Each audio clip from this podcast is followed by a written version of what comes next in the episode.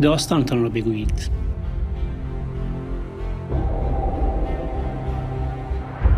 موفقیت تنها نصیب افراد معدودی می شود و این در حالی است که بسیاری از مردم در رویای موفقیت به سر می‌برد چرا این جمله از جانس شانسون را نوشتم؟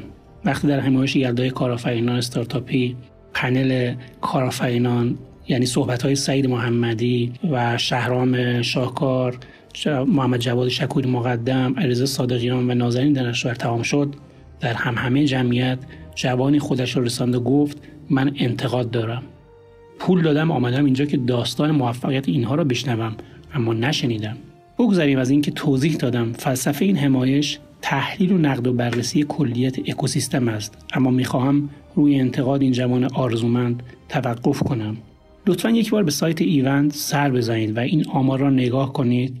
5758 رویداد برگزار شده 747 رویداد پیش رو و تعداد 166798 بلیت تا امروز فروخته شده است. این تنها آمار یک سایت است. بعد بروید در همین سایت ها جستجو کنید که چند درصد از این رویدادها مربوط به موفقیت یا رمز و راز و راه های موفقیت است. آن وقت متوجه می شوید که بخش قابل توجهی از مردم و جوانان کشورمان در رویای موفقیت به سر می‌برند و آرزومند هستند.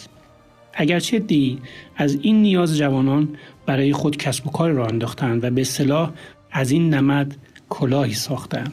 اما همین که ملتی در سرتاسر سر تاریخ از شکست نمود بیشتری دارد حالا میل به موفقیت دارد نشان از افزایش امید به زندگی و گامی رو به جلوست اما این نسل برای موفقیت نیاز به داستان دارد. وقتی داستان می‌گوییم نه به مفهوم تخیل بلکه داستان واقعی آدمهایی است که موفق شدند داستانی که با خواندن آن چنان مخاطب همزاد پنداری کند که از جا بلند شود و با خودش بگوید من هم مثل او موفق خواهم شد.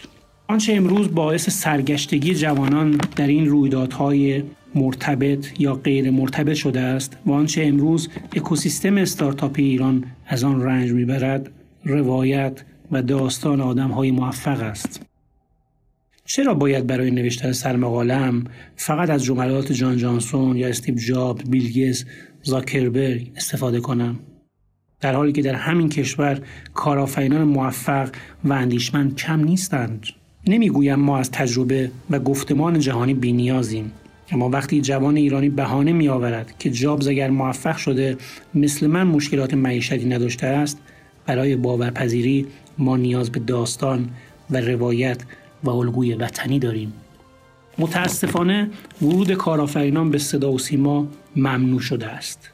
مگر با دادن پول هنگفت وقتی می‌خواهی داستان برادران محمد دیجیکالا را در برنامه تلویزیونی تعریف کنی باید بدونن که نامی از آنها و شرکتشان ببری بگویی آن دو جوانی که یک شرکت بزرگ مثل آمازون رو انداختند. یا وقتی می‌خواهی داستان آپارات را بگویی باید بگویی آن جوانی که نمونه یوتیوب را در ایران راه انداخت. این داستان تراژیک و غمانگیز ماست که می توانیم از یوتیوب، آمازون، eBay و بنیانگذارانش نام ببریم ولی نمی توانیم نامی از نمونه های موفق ایرانی بر زبان بیاوریم. برای همین قهرمانان و الگوهای جوانان ما یا ورزشکارند یا آرتیست. از طرفی امروز موفقیت در کشور ما به جای گره خوردن با مفاهیم مثل کار، تلاش و خلاقیت آمیخته شده است به لاتاریسم لاتاریسمی که باز هم رسانه ملی کشورمان مروجان است. موفقیت در تلویزیون کشورمان محدود می شود به کسانی که پودر لباسشویی یا روغن خوراکی فلان شرکت را خریده و در یک قرعه کشی یک دستگاه ماشین یا یک خانه با تمام امکانات نصیبشان شده است و حالا آدم های خوشبختی هستند و موفق. آیا جز این داستان موفقیتی از رادیو و تلویزیون و رسانه های مکتوب شنیده اید؟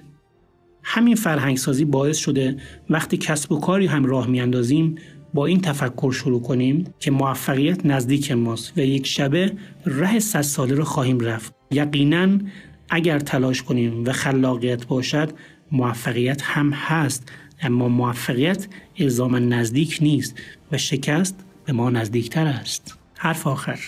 دغدغه آن جوان برای همه ما باید محترم باشد و باید کمک کنیم به تولید داستان و روایت ایرانی. در این راه ابتدا باید روابط شرکت های بزرگ و استارتاپ های ایرانی شروع کنند به تولید روایت استارتاپشان. مدیران استارتاپی باید از لاک محجوب بودن اینکه خوبیت ندارد خودمان را بولد کنیم بیرون بیایند و رسانه های مکتوب و الکترونیکی هم به انتشار و بازتولید روایت های ایرانی همت کمارند همان گونه که انتظار داریم کسب و کارهای سنتی اختزای زیستن در دنیای فناورانه و مدرن را درک کنند و دیگر نگویند دیوار را خراب می کنیم یا اسنپ را می بندیم ما نیز باید بپذیریم. حالا دیگر روایت بخشی از برند نیست و همه برند است. لطفا داستانتان را بگویید با صدای بلند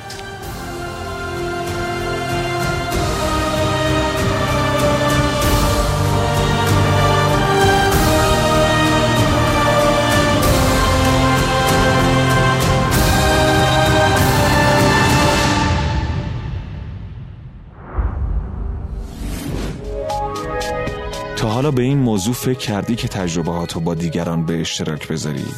با استفاده از شنوتو صدای شما در سراسر دنیا شنیده میشه پس منتظر چی هستی؟